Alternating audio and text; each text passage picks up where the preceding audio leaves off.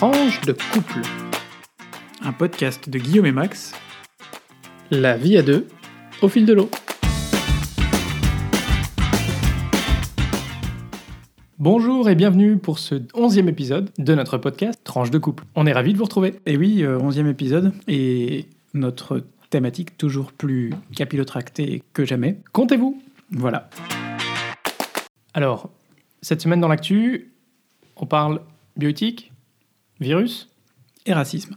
Et racisme. Grosse actu. Enfin, petites actus et grosses actus. Bon, on va évidemment parler de ce coronavirus qui, euh, après euh, le syndrome respiratoire aigu sévère, le SRAS, qui avait touché euh, le monde en 2003. Le coronavirus qui nous vient, le SRAS était arrivé de Hong Kong, le coronavirus nous vient de Wuhan en Chine. Hong Kong étant techniquement également en Chine, mais bref, c'est une autre histoire. Euh, c'est un syndrome un peu différent qui s'apparente davantage à une pneumonie, même si les symptômes ne sont pas, euh, ne sont pas uniquement liés à ça. C'est le genre de, de, de, choses qui nous fait comprendre combien on est dans un monde mondialisé, c'est-à-dire qu'aujourd'hui, le coronavirus a été découvert il y a une dizaine de jours, il y a deux semaines, quelque chose comme ça. Et puis aujourd'hui, il y a déjà des cas dans énormément de pays dans le monde en France, en Allemagne, aux États-Unis, en Australie. Euh, les premiers cas au Moyen-Orient ont été recensés ce week-end. Donc euh, voilà. Alors que c'est un virus qui est tout à, qui, je, le rappelle, est à la base vient vraiment d'un endroit euh, bien précis. Et oui, puisqu'il vient de Wuhan en, Chine, même si on, cherche toujours à déterminer quelle est la cause de ce, de ce virus. beaucoup ont parlé des serpents et des chauves-souris. Mais en fait. Mais on ne sait pas, c'est pas sûr. Alors le bilan à ce jour il est de 5 974 cas confirmés de contamination en Chine continentale, donc c'est quand même euh, vraiment euh, très élevé. Euh, puisque en gros, en une journée, il y a eu 1400 cas de, plus, et le bilan est de 132 décès. Alors, pour, pour ceux qui écoutent et qui, soient, qui sont peut-être un peu, un peu surpris, au moment de la diffusion du podcast, les chiffres auront malheureusement encore progressé, très certainement. Euh, on enregistre avec quelques jours d'avance ce podcast euh, cette semaine. Donc portez-vous bien, euh, prenez soin de vous, prenez soin de vos proches, mais sachez qu'a priori, pour l'instant, il n'y a pas de raison de paniquer chez nous. et que non, surtout n'encombrez pas les urgences et le, et le, et le 15 si vous, si vous pensez avoir le coronavirus. Posez-vous d'abord la question de est-ce qu'il y a des chances que vous ayez capté ce coronavirus bien particulier? Deuxième sujet, loi bioéthique. Euh, le Sénat, donc le, projet de loi bioéthique a été euh, proposé par le gouvernement. Il est actuellement au Sénat. Donc, petit rappel, en France, les projets de loi passent d'abord à l'Assemblée, qui apporte éventuellement des modifications via des amendements. Puis il fait ce qu'on appelle une navette vers le Sénat, qui apporte également des retouches.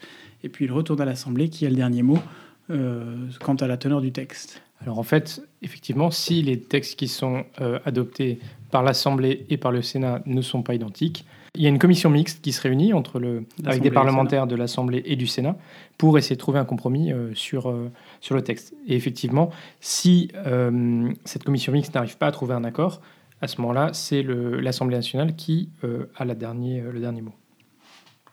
Et voilà. Et donc on est euh, sur la fin. Le, le, projet de loi sera voté euh, la semaine prochaine, mardi prochain, au Sénat. Euh, au Sénat.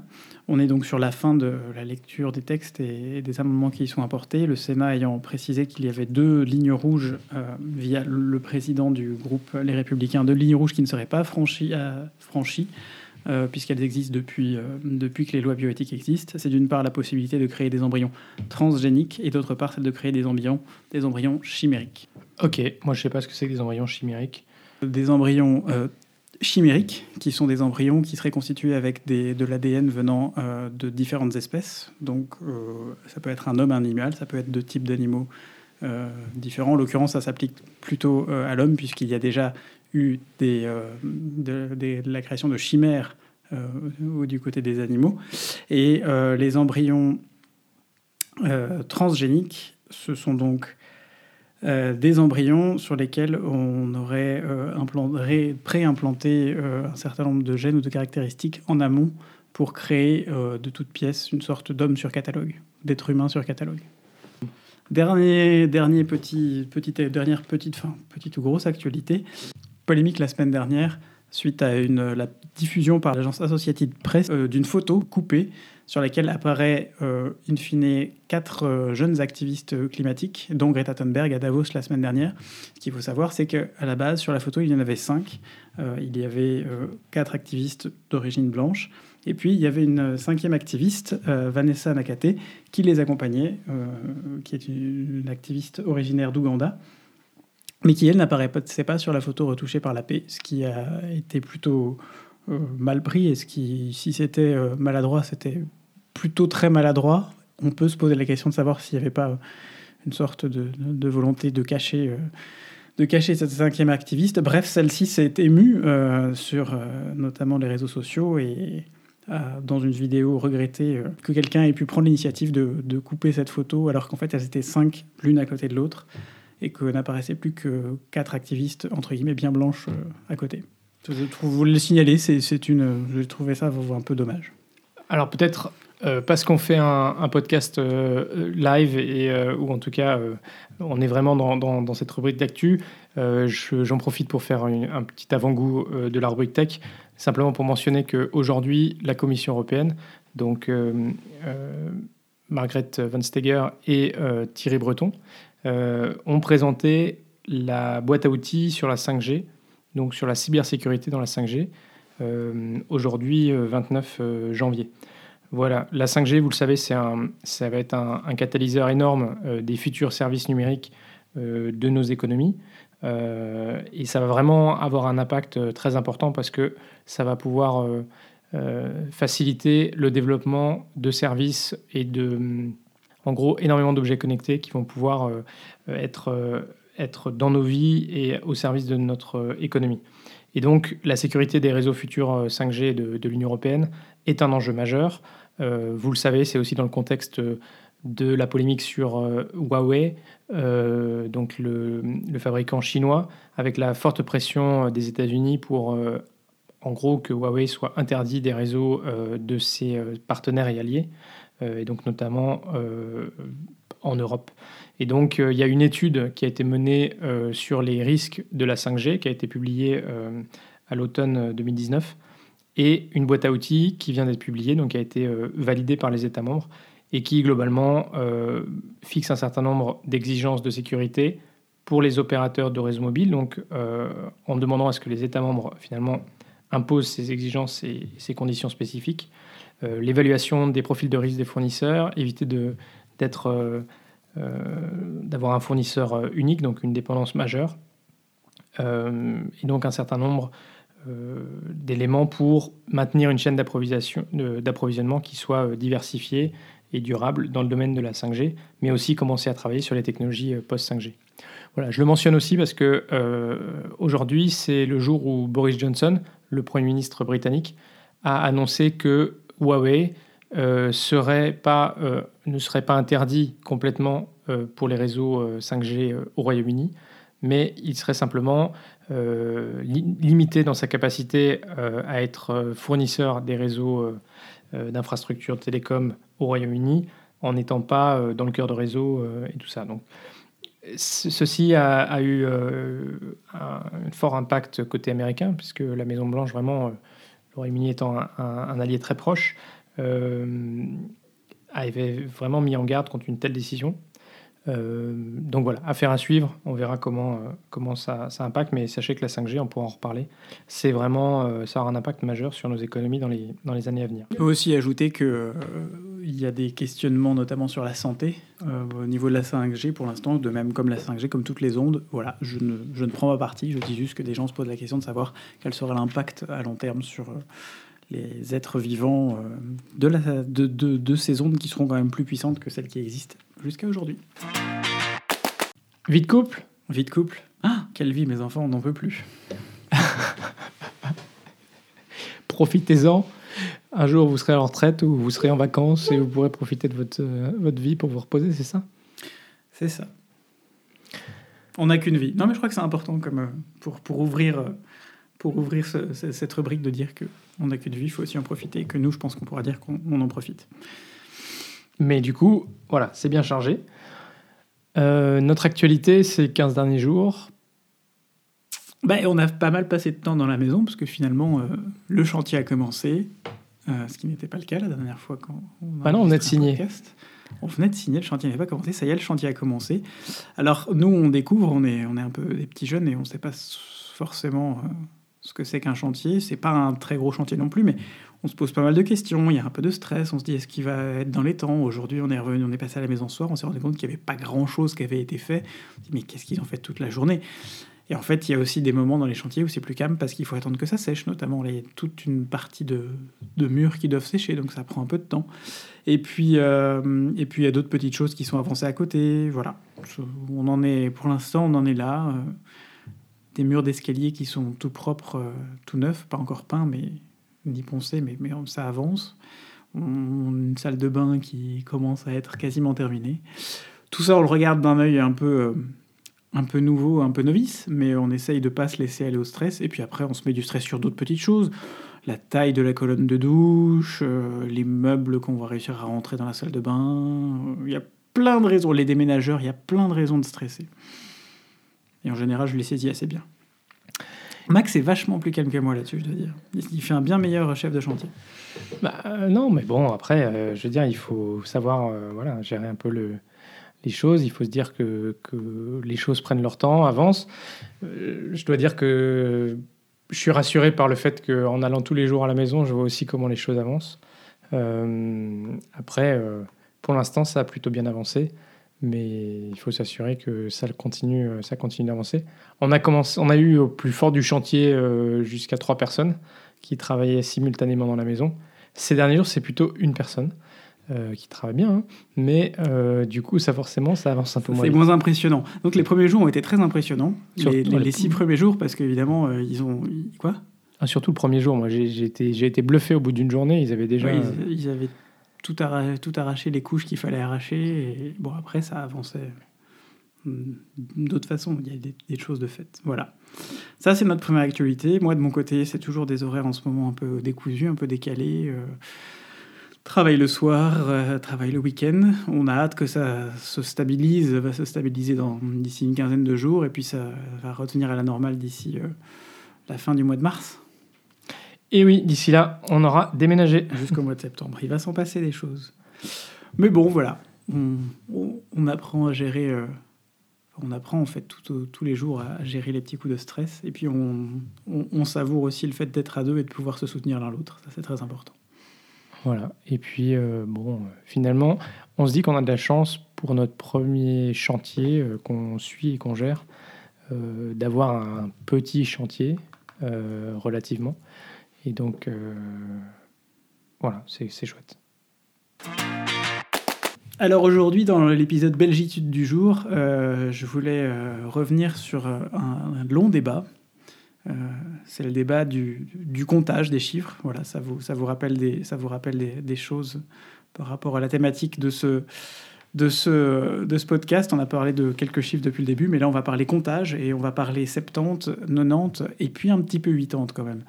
Parce qu'en fait, en Belgique, quand euh, une façon, bon, on l'a peut-être déjà dit, mais une façon de, repérer un Français dans une conversation, c'est d'avoir une vraie conversation à bâton rompu avec lui et à un moment donné de l'obliger à dire un chiffre qui soit soit 70, soit 90. Et vous êtes sûr que là, vous êtes face à un Français ou, mais il y a quand même beaucoup moins de chance, un Belge qui a été éduqué euh, dans une école, euh, une école française. Et donc on revient, euh, les Belges trouvent que le, français n'est pas logique, puisque euh, quand on arrive, à, quand on arrive à, 50, on arrive à 60, puis on devrait passer à 70, puis à 80. Ah bah non, pas en Belgique. On passe directement à 80, puis à 90. Donc il y a une forme de, de logique dans, le, dans le, la façon de compter belge. Pour revenir un peu sur l'origine, il faut savoir que les Romains comptaient par dizaines, donc plutôt avec le système aujourd'hui suisse, c'est-à-dire 70, 80, 90. Par contre, les Celtes et d'autres peuples euh, en Europe euh, comptaient avec un système qu'on appelle le système visécimal par 20. Euh, on ne sait pas trop comment ça s'est fait, mais au fil du temps, les deux systèmes se sont, se sont été utilisés en parallèle, puis se sont confrontés dans certaines régions. ce qui a donné justement dans certains pays, l'utilisation du 70 et du 90 en Belgique, l'utilisation du 70, du 80 et du 90 en Suisse. Voilà, les deux systèmes ont donc une logique à l'origine. Le mélange des deux fait qu'on est parfois un peu perdu, ça, on ne sait pas trop où on en est. Bon, en tout cas, c'est plus une petite, euh, une petite euh, blague et une, façon un peu drôle de, lancer une conversation sur les chiffres. Euh, je pense qu'on a plein d'autres raisons d'être. Pour on trouve plein d'autres points communs. C'est bien qu'on ait quelques différences sur une méthode de comptage. On y reviendra parce que voilà, la Belgique, c'est aussi ça. Et, je dois dire que même après allez, quasiment 5 ans à vivre en Belgique, malgré quelques petites interruptions, je parle toujours euh, français et les gens comprennent bien que je suis français quand je mentionne 70 ou 90. C'était encore euh, hier avec le mec de la commune. en même temps, en habite dans la commune où il y a le plus de Français en, Belgique, donc forcément, ils sont pas euh, surpris. T'es sûr que Hucle n'a pas de plus de ah, Français qu'Aixelles Quand même. raison. As raison. Hucle, c'est la commune où il y a le lycée français. C'est là où il y a les exilés fiscaux c'est même les Belges qui le disent. Hein. Aussi, c'est vrai. Allez, on passe à la rubrique IMO. Rubrique IMO, vous avez dit Azul? J'imagine que euh, Azul, ça veut dire. Euh, donc vous savez euh, à quoi fait référence Azul. Azul, c'est un, un, jeu qui est basé sur les, les carreaux de ciment de. non, les carreaux les Azul, je crois pas que ce soit du ciment, mais les Azuleros en tout cas du, du Portugal. Et du coup, bah, C'était un petit clin d'œil à notre salle de bain, une salle de bain colorée? On a, beaucoup, on a beaucoup discuté, on a beaucoup réfléchi à cette salle de bain. Mon Dieu. Euh, savoir ce qu'on voulait mettre. Et Guillaume avait une idée assez précise. Je dois reconnaître qu'assez vite, j'ai eu une idée assez précise. Le, le tout a été de, de, de, de l'apporter dans le débat sans avoir l'impression de l'imposer et en faisant en essayant de faire en sorte que chacun trouve trouve sa part. Donc on a trouvé des chouettes carreaux de ciment euh, dans une grande ancienne de bricolage euh, française. ah oui, on a fait quelques kilomètres pour euh, aller les chercher. On a déjà fait deux allers-retours, il y en aura forcément un troisième qui va arriver. Mais comme on a la carte du magasin, on peut ramener les choses jusqu'à un an après, donc on est un peu tranquille. Voilà, et comme on est très prudent, bah du coup, visiblement, nous allons avoir quelques extras. Oui, manifestement, on était un peu inquiets. On en a commandé un peu plus parce qu'on disait zut, si jamais il y a de la casse, il y a des amis qui ont fait refaire des, comme ça, des, des, sols, notamment en carreaux de ciment, et qui nous ont dit méfiez-vous, c'est quand même super fragile. L'entrepreneur nous a dit aussi euh, il se peut qu'il y ait de la casse, je vous préviens, machin. Donc on avait prévu large. Visiblement, il en a cassé un. Visiblement, il en a peut-être cassé un. Il en a utilisé en tout cas plusieurs qu'il a découpés parce qu'il fallait euh, les retailler. Mais j'ai pas vu de. Alors, il, il les avait évacués, mais euh, j'ai pas vu de grosses perditions euh, dans l'état qui restait quand même. Ils ont travaillé. il reste encore la crédence à faire. Alors, ce que je propose, parce que du coup, c'est difficile de se faire une idée, c'est peut-être qu'on partage sur le, sur le Twitter la photo de la salle de bain. On va vous, on va vous poster euh, une petite photo teaser euh, sur Twitter. Ok, c'est parti. Super idée. Avant de vous parler du Brexit, on va faire un petit saut euh, aux États-Unis. On va vous parler impeachment, puisqu'il s'est quand même passé pas mal de choses aussi de ce côté-là, que c'est un peu notre rubrique sœur de celle Brexit. Max, si tu veux nous briefer un peu sur ce qui s'est passé, comme on dit aux États-Unis. Bah, vous le savez, l'impeachment est, est, en cours depuis déjà plusieurs mois. Euh, mais euh, on en a parlé la dernière fois, la Chambre des représentants euh, a transmis les articles d'accusation, ce qui a permis au procès, le vrai, véritable procès au Sénat de commencer. Puisqu'en fait, la Chambre des représentants a travaillé sur l'acte d'accusation et le procès a bien lieu au Sénat, présidé par le président de la Cour suprême, le Supreme Justice euh, Roberts. Ça fait déjà quelques jours que euh, le, les discussions au Sénat ont commencé. une des grandes questions qui est ouverte, c'est de savoir si ce sera finalement un procès très rapide, c'est-à-dire qu'il n'y aura pas de, témoins qui seront convoqués, ou est-ce qu'on sera sur un processus plus classique, comme celui qui avait eu lieu euh, lors du procès de euh, Clinton, euh, où effectivement, Clinton lui-même d'ailleurs était venu, témoigner au, procès. Et donc, c'est vraiment une des grosses questions qui reste à, déterminer, sur lesquelles les sénateurs vont devoir se, pencher dans les prochains jours. Euh, Aujourd'hui, donc le 29 janvier, les deux parties ont terminé leurs propos liminaires, avec naturellement une demande des avocats de Trump d'un acquittement rapide, et les démocrates qui, eux, souhaiteraient disposer de tous les éléments, et donc notamment de la possibilité de pouvoir requérir euh, à une personne de venir témoigner, déposer devant euh, le procès. Il faut savoir que ces derniers jours, il y a un sujet, euh, il y a Bolton, l'ancien conseiller à la sécurité nationale, qui, qui est revenu dans, ce, dans ce procès d'impeachment, puisque, vous le savez, les démocrates avaient souhaité que Bolton puisse être auditionné euh, mais la Maison Blanche, les républicains n'y étaient pas favorables. Il se trouve que euh, a dans la presse le fait que John Bolton avait euh, transmis un draft de son, un projet de son livre à la Maison Blanche pour vérifier qu'il n'y avait pas d'éléments classifiés à l'intérieur et que dans ce, dans ce livre figure un certain nombre de témoignages sur le fait que voilà, le président avait effectivement euh, demander à conditionner l'aide euh, et la reprise de l'aide à des enquêtes sur, euh, sur Biden et le fait que Bolton aurait mis au courant le ministre de la Justice de cette situation, bien que le ministre de la Justice indique qu'il avait été mis au courant bien plus tard. par conséquent, les démocrates essaient d'utiliser cet argument pour forcer finalement les sénateurs à voter en faveur de l'audition euh, de témoins, ce qui euh, en fait allongera très longuement euh, le procès. et par ailleurs, pourrait amener des éléments complémentaires pour voilà, juger de la culpabilité de Trump. Donc c'est un, un risque, naturellement, pour les, les, républicains qui, en cette année électorale, ont tout intérêt à ce que le procès se termine le plus rapidement possible. Et les avocats de Trump euh, ne sont pas non plus, euh, comment dire, ils sont un peu comme, sont un peu comme Donald Trump. Ils, n'aident pas la cause. Euh, dans leurs propos liminaires, ils ont quand même dit bon, on peut pas juger Donald Trump coupable parce qu'on n'a pas assez d'informations. Parce que finalement, vous n'avez pas prouvé qu'il y avait finalement collusion et qu'il il avait servi ses propres intérêts.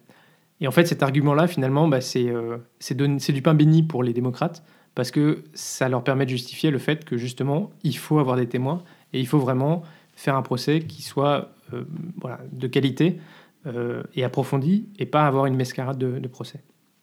Voilà ce que je pouvais vous dire sur l'impeachment et là où on en est. Mais en tout cas, ça ne sera pas terminé. On en a encore pour un petit peu de temps, je pense. La suite dans le prochain épisode, l'épisode 12.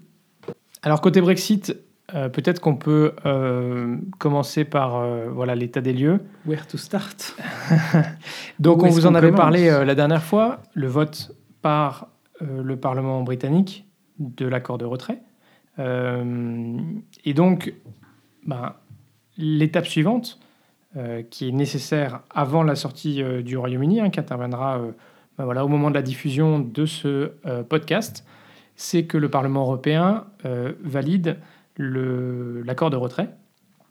Et donc, mercredi 29 janvier à 19h, le Parlement européen a finalement validé l'accord de retrait. Ça veut dire quoi? Ça veut dire que légalement, le Brexit peut avoir lieu le 31 janvier à 11h euh, heure euh, de Londres et 12h heure de Bruxelles. Ça veut dire aussi qu'on rentrera dans une phase de transition euh, où les Britanniques ne pourront plus assister à aucune des réunions de l'Union européenne, mais pourront continuer et devront continuer à appliquer les règles de l'Union européenne et puis participeront au financement des, des programmes et pourront en tirer des bénéfices. Tout ça jusqu'au 31 décembre 2020, sauf si en, juin, le gouvernement britannique demander une extension de cette période de transition qui peut être de un an ou deux ans. Mais au vu des déclarations politiques de, Boris Johnson, euh, ceci est euh, peu probable. Vous le savez, on l'avait mentionné la dernière fois, euh, Boris Johnson veut négocier en parallèle l'accord sur les relations futures avec le Royaume-Uni, avec, avec l'Union européenne. et le l'accord de libre-échange. peut-être qu'il négocie aussi avec son Royaume-Uni. Hein. Il n'est pas au bout de ses peines, le pauvre. Alors, excellente transition. Et je rappelle aussi, à toutes fins utiles, je vous laisserai écouter le podcast numéro 10 si vous voulez savoir pourquoi Big Ben ne sonnera pas au moment du. Ah, ça y est, ça a été, fin du Brexit. Ça a été géré Oui, oui. Tu vas pas le dire faut que les gens écoutent l'épisode 10. Justement, c'est une bonne transition pour un, autre aspect du Brexit qu'on voulait mentionner aujourd'hui. Si vous n'avez pas euh, fait attention, le, les différents parlements euh, du Royaume-Uni, les différents parlements du Royaume-Uni, le Pays de Galles, l'Écosse euh, et l'Irlande du Nord se sont prononcés sur le texte du Brexit. Alors, il n'y avait pas de caractère obligatoire de ce vote, mais ils ont chacun se sont chacun prononcés. Alors il se trouve que en fait les trois euh, ont rejeté l'accord de Brexit qui avait été soumis par, par Boris Johnson. Cette étape était pas du tout obligatoire et n'a aucun caractère obligatoire, enfin aucun contraignant. Voilà, juridiquement pas contraignant. Caractère juridiquement contraignant et par conséquent, voilà, ça n'a pas d'impact, mais c'est quand même un signal politique euh, important, puisque si, euh, par exemple, l'Écosse et l'Irlande du Nord avaient largement voté pour rester dans le Royaume-Uni, je crois que le Pays de Galles, euh, lui, avait plutôt voté en faveur de, du retrait de, de l'Union européenne. Mais pas très largement. Mais Ce qui est intéressant à noter, c'est qu'en fait, le Parlement de Westminster, donc le Parlement du Royaume-Uni, a été renouvelé très récemment suite aux élections législatives alors que les parlements euh, euh, des différents États qui constituent le Royaume-Uni, en fait, euh, ben voilà, sont plus anciens, datent d'avant, enfin, n'ont pas une, légitimité récente. et donc, on peut se poser la question si, si ces parlements avaient été renouvelés plus récemment, est-ce que, le, est que le vote aurait été différent? Voilà, donc en tout cas, le Royaume-Uni est, plus divisé que jamais. Après le vote euh, du Parlement euh, d'Irlande du Nord, euh, certains disaient que globalement, tout ceci conduirait inévitablement à la réunification de l'Irlande. Et vous le savez, si l'Irlande du Nord était réunifiée avec l'Irlande, ce qui est prévu hein, dans les traités, dans, l'accord du, Vendredi Saint, les gouvernements européens ont déjà dit que euh, l'Irlande du Nord pourrait euh, être intégrée directement euh, à l'Union européenne. Sujet un peu plus léger, toujours sur le Brexit. le centre géographique de l'Union européenne, avec le départ du Royaume-Uni, va légèrement bouger.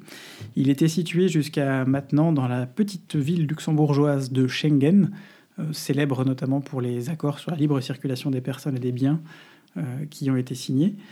Il va désormais euh, se déplacer euh, très légèrement dans un petit village euh, qui s'appelle Gadheim. On le prononce comme ça en allemand. c'est un village de 1246 habitants, 180 km à l'est de Francfort. Voilà, c'était. Et peut-être puisqu'on. La petite anecdote. toujours dans les, dans les côtés un peu plus légers, mais bon, réalité aussi, c'est que finalement, après 70 ans, 70 ans d'élargissement, l'Union européenne bah, va être euh, redécoupée, va être réduite. Finalement, l'Union européenne va perdre 13% d'habitants, donc c'est quand même pas rien, puisque le Royaume-Uni, c'est 66 millions d'habitants. Ça restera la première puissance maritime euh, mondiale, même si, avec le départ du Royaume-Uni, c'est 5,5% de superficie totale euh, que l'Union européenne perdra. Et côté développement économique, eh ben, c'est 15% de, PIB en moins euh, avec le départ du Royaume-Uni. Voilà, comptez-vous, toujours comptez-vous.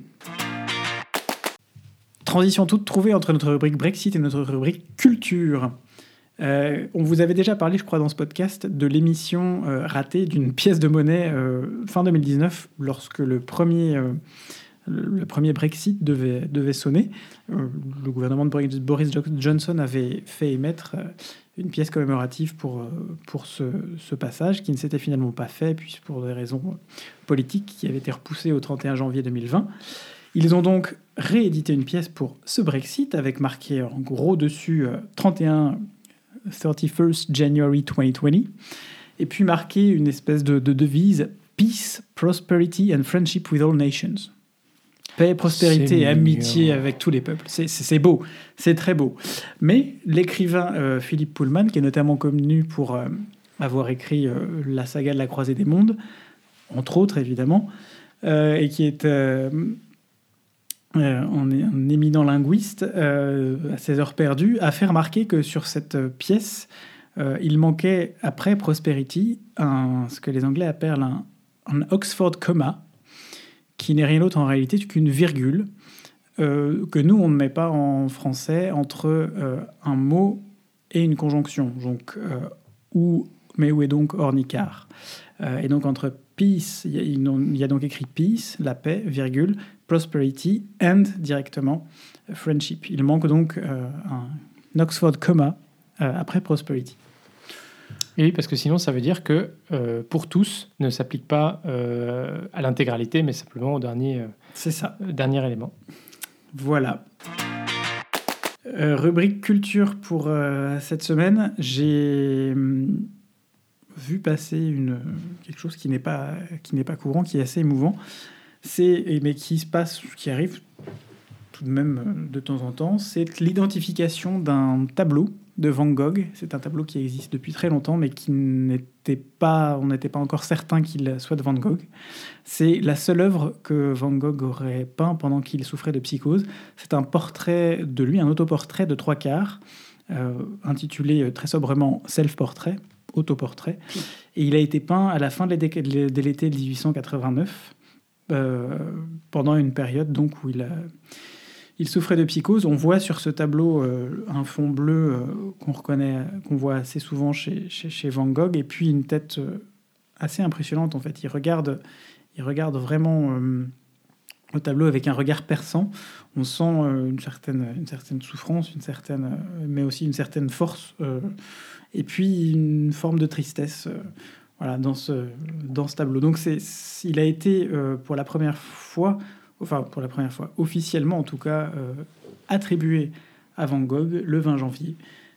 C'est un tableau qui, euh, était exposé, qui est exposé à la National Gallery d'Oslo. Euh, et c'est les experts du musée Van Gogh à Amsterdam, qui sont probablement, j'imagine, les meilleurs en la matière, qui ont balayé les doutes qui planaient sur cette, sur cette attribution. voilà, à coup, de, à coup pour la petite histoire, euh, d'Orion X et par l'étude des coups de pinceau du peintre. Dans la rubrique tech aujourd'hui, je voudrais euh, en fait euh, prendre au mot Guillaume, qui la dernière fois, lorsque j'avais parlé de la voiture autonome, avait dit bon, mais finalement, c'est quoi les différents niveaux d'autonomie? Je vous avais dit de mémoire, il y en a cinq, mais si vous voulez, on y reviendra. Alors du coup, je me suis dit c'est peut-être la bonne occasion de faire un petit point sur cette voiture euh, autonome et les différents niveaux. Alors, dans le jargon de la voiture autonome, on dit qu'il y a cinq niveaux. Bah, tu vois, j'avais, j'avais raison. Bon, en réalité, on pourrait considérer qu'il y en a six. Qu'est-ce qu'il aime avoir raison? On pourrait considérer qu'il y en a six parce que le niveau zéro, euh, c'est sûr, il n'y a rien qui existe. Bon.